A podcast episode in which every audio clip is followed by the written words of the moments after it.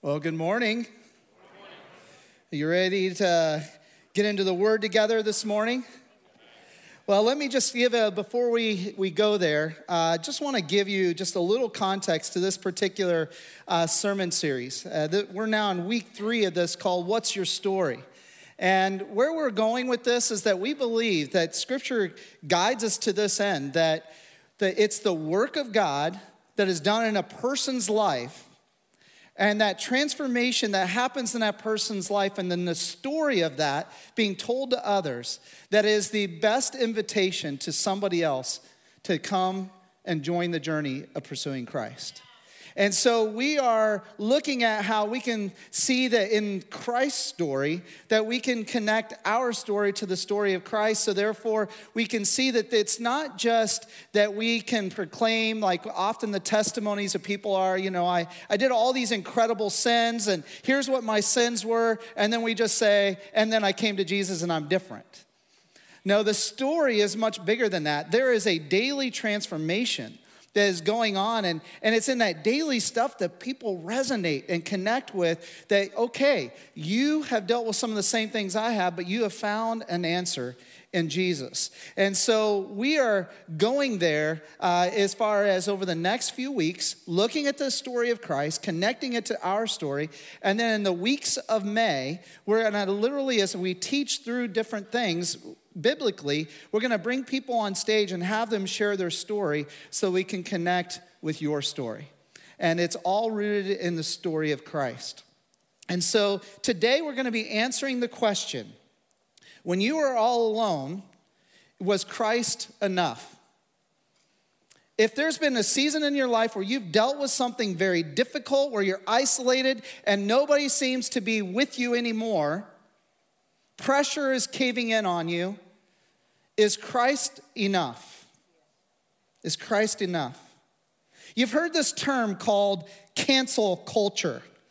Now, you might think that that's a new idea. It's not a new idea, it's a new, maybe, term of description, but it's not a new idea. And it basically is this it's where a punitive public policing of correctness based on some prevalent social code of behavior.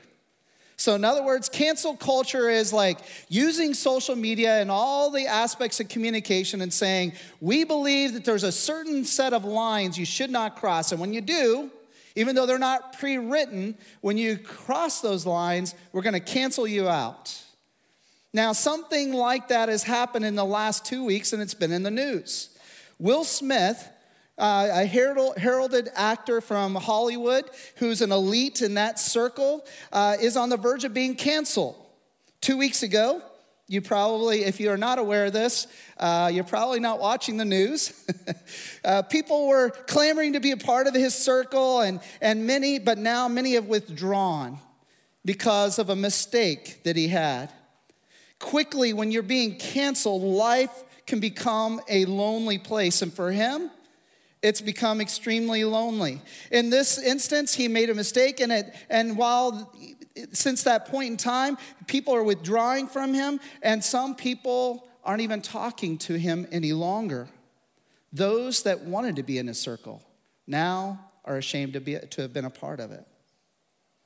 But not every instance do we see a cancellation not every instance do we see a cancellation that it's a result of a mistake. Sometimes it's because you're pursuing something honorable. Consider the story of Desmond Doss, a World War II soldier in the United States Army, who is the only person to this point that is a conscientious objector to have received the Medal of Honor. He refused to carry a weapon and do, because of his personal understanding of Scripture, yet he wanted to help so he joined the army as a medic. And the US Army, his platoon leader, many of his uh, fellow soldiers were not kind to him and even tried to remove him, isolating him, canceling him, if you will. He was so completely isolated that he had no advocates when it came the opportunity to present his argument as to why he shouldn't have to fire a weapon. In this particular story, Corporal Doss goes on to save the lives uh, in one particular uh, battle, save the lives of 75 men while he himself had been wounded three times during that battle. We celebrate him now, but when Desmond Doss was all alone in his darkest moments, with nobody else to advocate for him, he says that he drew his strength because people ask, How are you able to do that? Nobody was with you. He says, I drew my strength from the Lord. So, have you gone through something where you felt isolated, being withdrawn from, all alone? And if so, was it because of a mistake you made, or was it because you're pursuing something good or right or honorable? When you were all alone, where did you draw your strength from? Did you draw it from the Lord or did you draw it from other people? And if you drew it from other people, was it enough? We're going to look today in Scripture that Christ found himself isolated, surrounded by people with doubt, rejected even by those closest to him. And we're going to look about look at how he drew strength in such a moment. So I'm going to ask you to turn your Bibles to Matthew chapter 26. Uh, if you didn't see in the pre service, there's an opportunity to use a, a Bible app called the YouVersion Bible app. You can use that. If you go to the events tab, you'll find all the scriptures there printed out we're going to use today. Or if you would like to use a printed version, we have them being passed out right now. We're going to be in Matthew chapter 26. We are uh, literally in the text we're going to be reading today. It's going to be during the Holy Week. It is actually just after the upper room experience where Jesus washed the disciples' feet. He also presented the first communion. All those things have happened in the room. He's identified that there's going to be a traitor among them. That has happened. And it's just after that moment that they get up to leave and go to the Garden of Gethsemane. So they're going to the Mount of Olives. And while en route, in verse 30, it says they sung a hymn and then they went out to the Mount of Olives where the Garden of Gethsemane was. So verse 31 says, Then Jesus told them, This very night you will fall, all fall away on account of me, for it is written, I will strike the shepherd, and the sheep of the flock will be scattered. But after I have risen, I will go ahead of you into Galilee. Peter replied, Even if all fall away on account of you, I never will. Truly, I tell you, Jesus answered, this very night before the rooster crows, you will disown me three times. But Peter declared, Even if I have to die with you, I will never disown you. And then all the other disciples said the same. Well, if you know anything about the narrative, I'm sure you're sitting, you're sitting there right now thinking in your head, that's not what's going to happen.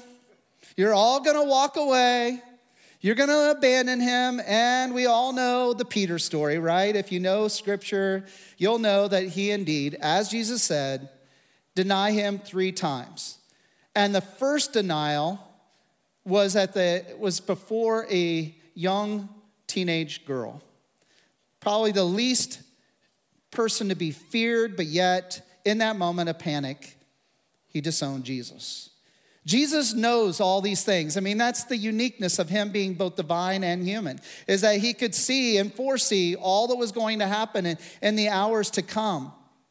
And he quotes in this passage that there is going to be a scattering of the sheep. They clearly understood what he was implying when he said this. And keep in mind, they have just had their communion together. They have just had him wash their feet. Now they are walking along this valley towards the Mount of Olives. And Jesus quotes this par- par- uh, passage out of Zechariah chapter 13 when he says, I will strike the shepherd, and the sheep of the flock will be scattered. And an immediate reaction comes from Peter Not me, not me. And then the rest of his disciples say the same thing. But Jesus knew, He knew what was going to happen. He knew that even though he'd invested for three years into that group of men, that within just hours at his greatest time of need, they would run for their lives in fear. And he'd be all alone. And one of the things that I draw from this is that even though Jesus knew what was going to happen next, that he was going to be abandoned, rejected, disowned by those who were closest to him, even with them saying that we would never do that, Jesus still chose to do the right thing, knowing the relational cost. Now, if you could foresee moments ahead of you and you knew that the decision you're about to make is going to cost you relationally with those who are closest to you, would you go forward? I think this is where pressure shows up more than in any other moment in our lives because we are by nature risk averse. We're risk averse, uh, especially relationally. That if the right thing or the honorable thing or the thing we're called to do is right there before us, and to choose to do it might cost you your relationships, especially those closest to you, you feel the pressure of the moment. Now, some of you, and maybe all of us at some point, make the decision to do so in spite of the relational costs. But that does not mean that it was not easy. In fact, it's extremely difficult. Because I would say that re, the re, relational loss equals pressure to the fullest end. No one wants to lose those closest to them. So sometimes we have to make decisions that we know those we work with, those we live with, those that we have dined with, those that we have done a lot of life with, that when it comes to a certain moment, a certain decision, or a, a task that you must do, and you realize that that may not be received well by those closest to you, the tendency is to want to withdraw from that moment. But Jesus didn't. He chose to go forward. He chose to do the right thing, knowing the relational cost and then having to deal with that this group of men that had just said we would never do that knowing that just just a couple hours later would. This is the same group that when they were in the upper room that they just left they were having an argument which of us are going to be the greatest in the kingdom of heaven? And jesus probably in his mind is like if you only knew that just a few hours from now none of you are going to be great. None of you are going to be great I will strike the shepherd, and the sheep of the flock will be scattered. Jesus knew exactly what was going to happen, yet he continued to go forward. Let's continue reading in the text in verse 36. It says, When Jesus went with his disciples to the place called Gethsemane, and he said to them, Sit here while I go over there to pray. He took Peter and the two sons of Zebedee along with him, and he began to be sorrowful and troubled. Then he said to them, My soul is overwhelmed with sorrow to the point of death. Stay here and keep watch with me. Going a little farther, he fell with his face to the ground and prayed, My Father, if it is possible, may this cup be taken from me, yet not as I will, but as you will. Then he returned to his disciples and he found them sleeping. Couldn't you men keep watch with me for one hour? He asked Peter. Watch and pray so that you will not fall into temptation. The spirit is willing, but the flesh is weak. He went away a second time and prayed, My Father, if it is possible for this cup to be taken away unless I drink it, may your will be done. When he came back, he again found them sleeping because their eyes were heavy.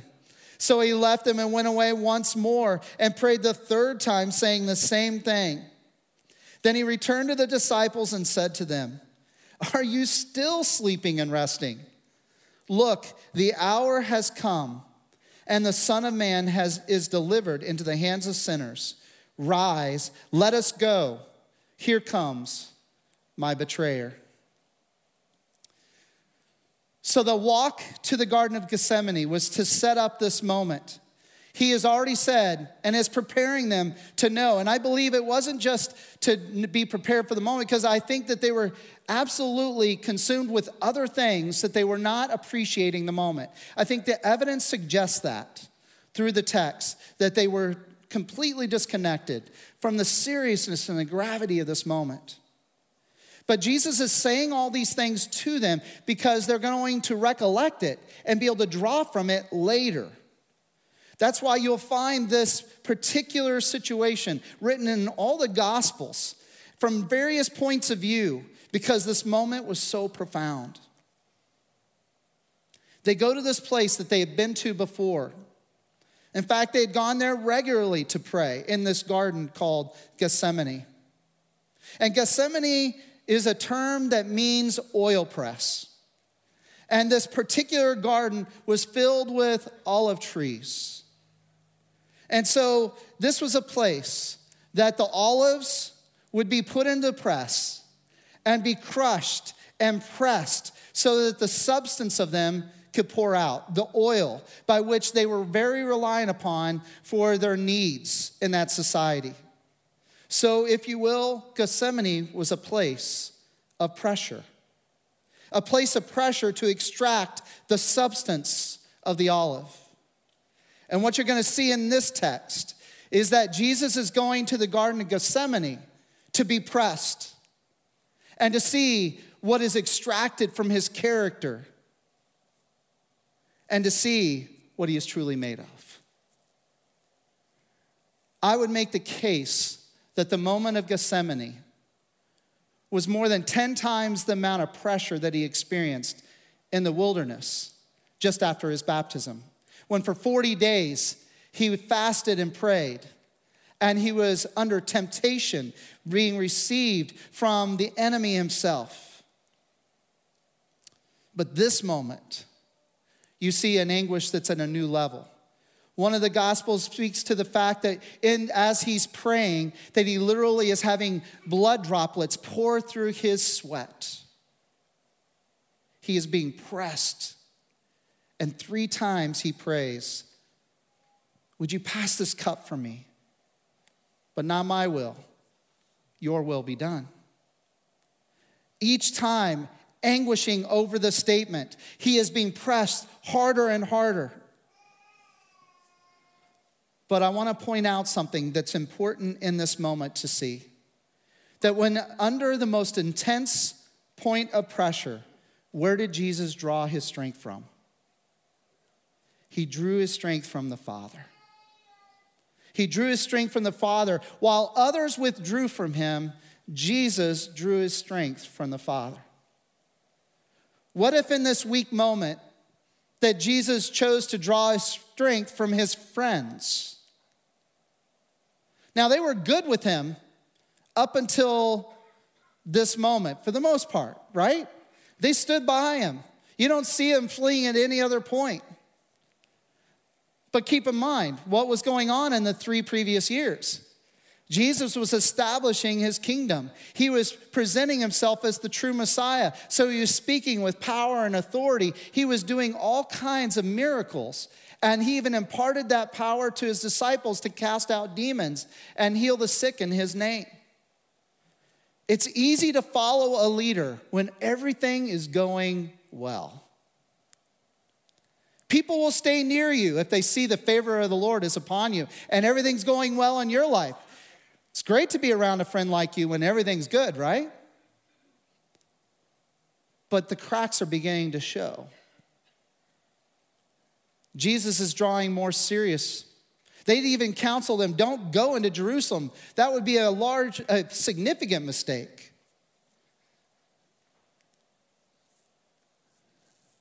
They couldn't get out of their own way.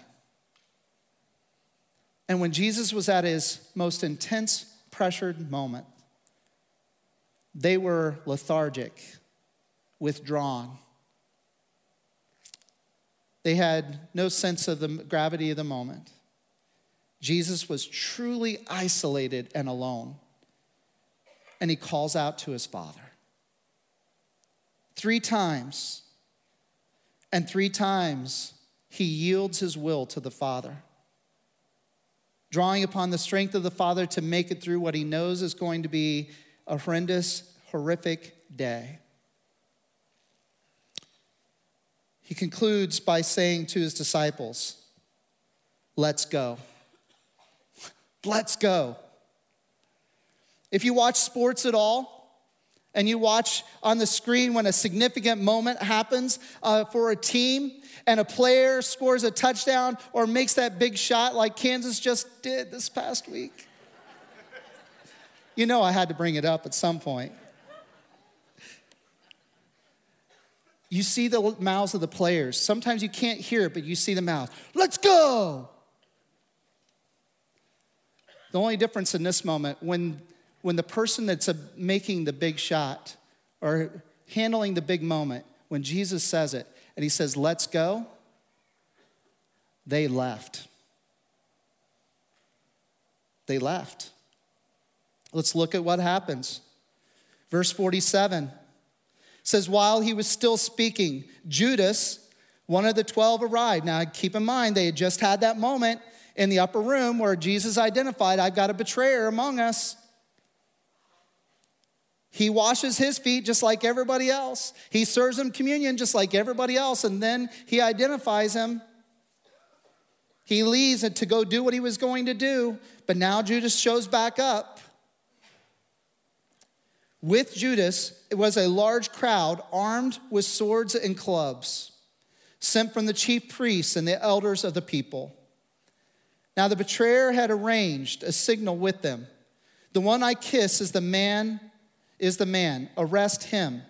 Going at once to Jesus, Jesus Judas said, Greetings, Rabbi, and kissed him. Hold this next verse in your mind because I'll come back to it later.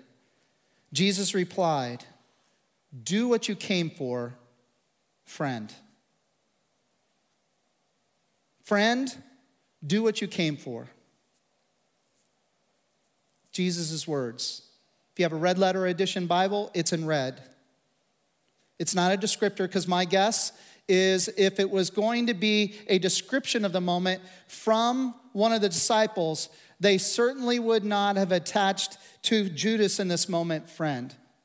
But they were left with no alternative because it came out of Jesus' mouth that they account for what he said as Judas, you're a friend. Then the men stepped forward and seized Jesus and arrested him. With that, one of Jesus' companions reached for his sword, drew it out, and struck the servant of the high priest, cutting off his ear. Put your sword back into place, Jesus said to him. For all who draw the sword will die by the sword. Do you think I cannot call on my Father and he will at once put at my disposal more than uh, 12 legions of angels? which is approximately, by the way, 6,000 soldiers. So you can do the multiplication, and it's, it's a lot. but how then would the scriptures be fulfilled that say it must happen in this way? In that hour, Jesus said to the crowd, Am I leading a rebellion that you've come with swords and clubs to capture me? Every day I sat in the temple courts teaching you, and you did not arrest me. But at this has all taken place that the writings of the prophets might be fulfilled. Then all the disciples deserted him and fled. So we've already acknowledged that Jesus, in spite of the relational cost, went forward made a decision. I'm going forward regardless of the relational cost. That does not mean, though, that it was not painful, which is why I think it explains part of the intense pressure that he experienced in the Garden of Gethsemane. And during that moment, when all those he'd invested in for three years, his closest friends, those he had even served so humbly that night, abandoned him, he is all alone but I think this speaks to something pretty profound about the character of Christ. That his pursuit of his purpose was superior to any loss, especially that which is relational. His pursuit of purpose was superior to any relational loss. This is a little different than the first statement I gave you, where it says he chose to do the right thing in spite of relational loss. But this is beyond the right, the right thing. He was aligned to the mission of God upon his life, and therefore anything that was prophesied about him must happen, regardless of the moment. So his pursuit of purpose was always superior. Look at what verse 54 said. It says in verse 54, it says, But how then would the scriptures be fulfilled if he would have called a legions of angels to rescue him for, in that moment? It wouldn't be fulfilled, and so therefore a violation. So that was never going to be an option. The mission of God must take place. He promised it, so therefore it must. Verse 56 But all of this, you leaving me, you trying to capture me this way, even being betrayed for the price of, of the coins that, and silver that, that Judas had received, the very amount was all prophesied and all happened. And verse 56 says this was important because all these things must take place so that the prophecies would be fulfilled. And then verse 56, the very end of it, then all the disciples deserted him and fled. Go back to verse 31. I will strike the shepherd, and the sheep of the flock will be scattered. It happened, just as Jesus said it would. That I'm going to go forward, I'm going to pursue what God has called me to do, and you are all going to leave me in spite of all the promises, in spite of all the promises from those disciples, they abandoned him. It happened just as Jesus said. So, what can we draw from in light of this series where we're trying to look at the life of Christ and we apply it to our own? Learning from him as the guide, the example, the model of perfection when it comes to difficult things in life. That when under intense pressure, how did Jesus handle it? When abandoned by everybody else, or when something you need to do might cost you relationally, how do you handle it? Or perhaps, perhaps you made a mistake and you've lost a lot relationally because of that mistake. Where are you going to draw your strength from? You're going to see in the story of the disciples that their mistake, their mistake that they made, Jesus was gracious in his response to them. He restored them fully.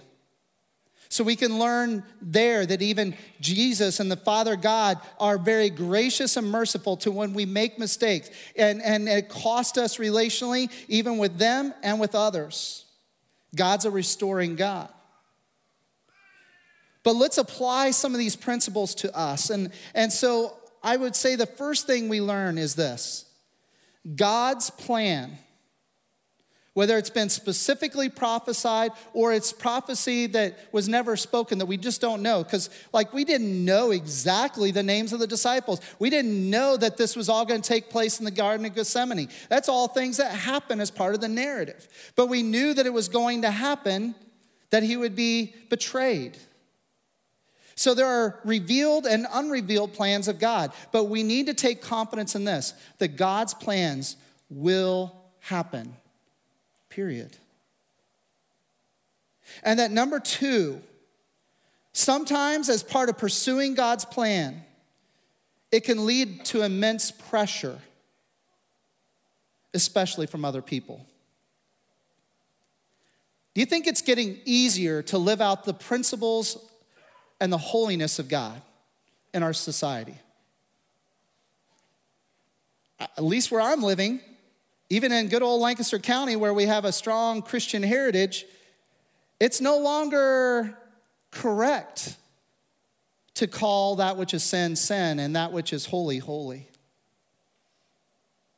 So, pursuing God's character, His holiness, or even some of times that mission that He has you specifically on.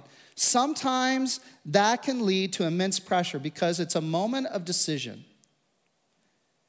Is God more important and is calling upon my life and his plans than those around me?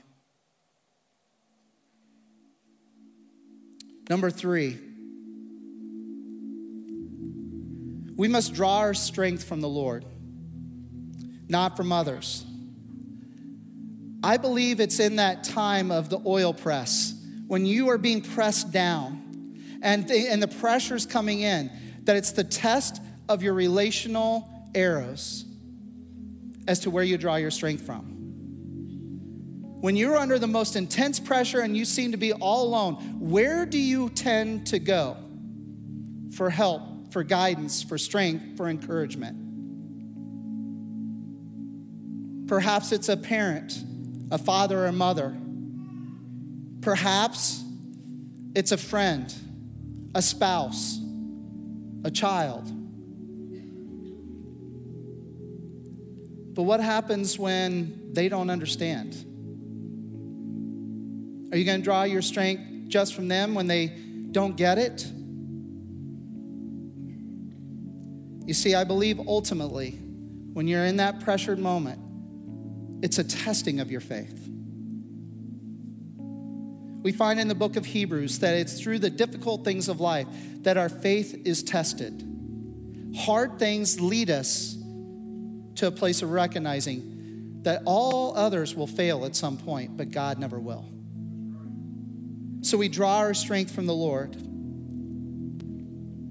Lastly, I believe we learn this in this story when you project forward and you see it even kind of embedded in this text in verse 32 when it says, After I've risen, I will go ahead of you into Galilee.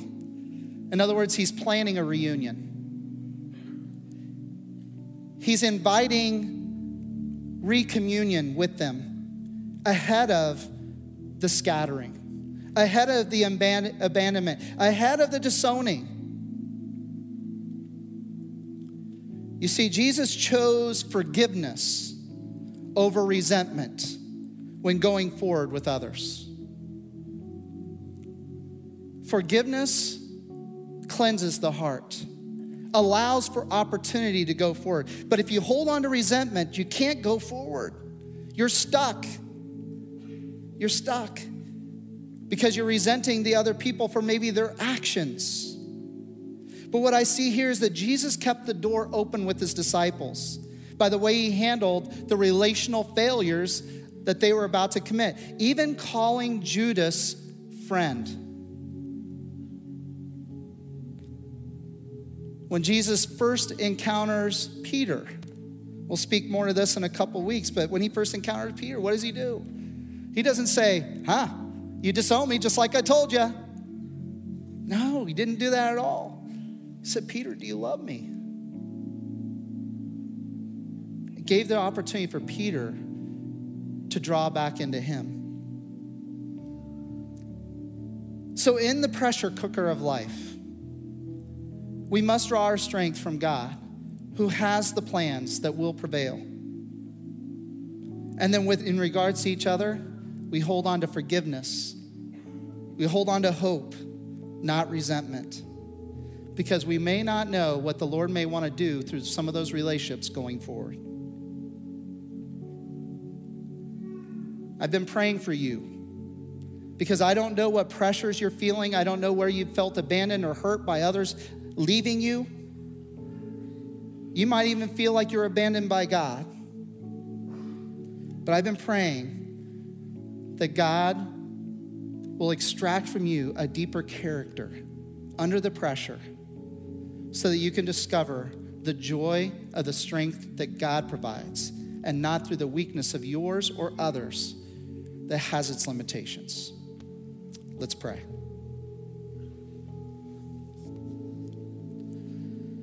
Father God, I acknowledge that there are times when I've been under pressure that what's extracted from me is not holy. There are times when I even operate against what I know you would want me to do, but I operate differently because I want to I want to do what will be better received by others. In many cases, Lord, relational cost directs our steps rather than causing us to draw upon you and you alone. We need you. we need you every day, every moment. So, Lord, speak to our hearts in this time. Cause our hearts to draw more closely to Christ, the author and perfecter, the originator of our faith. Thank you, Jesus. In your name I pray. Amen. Would you stand, please? This song is a testimony of our need for a Savior and His provision for us.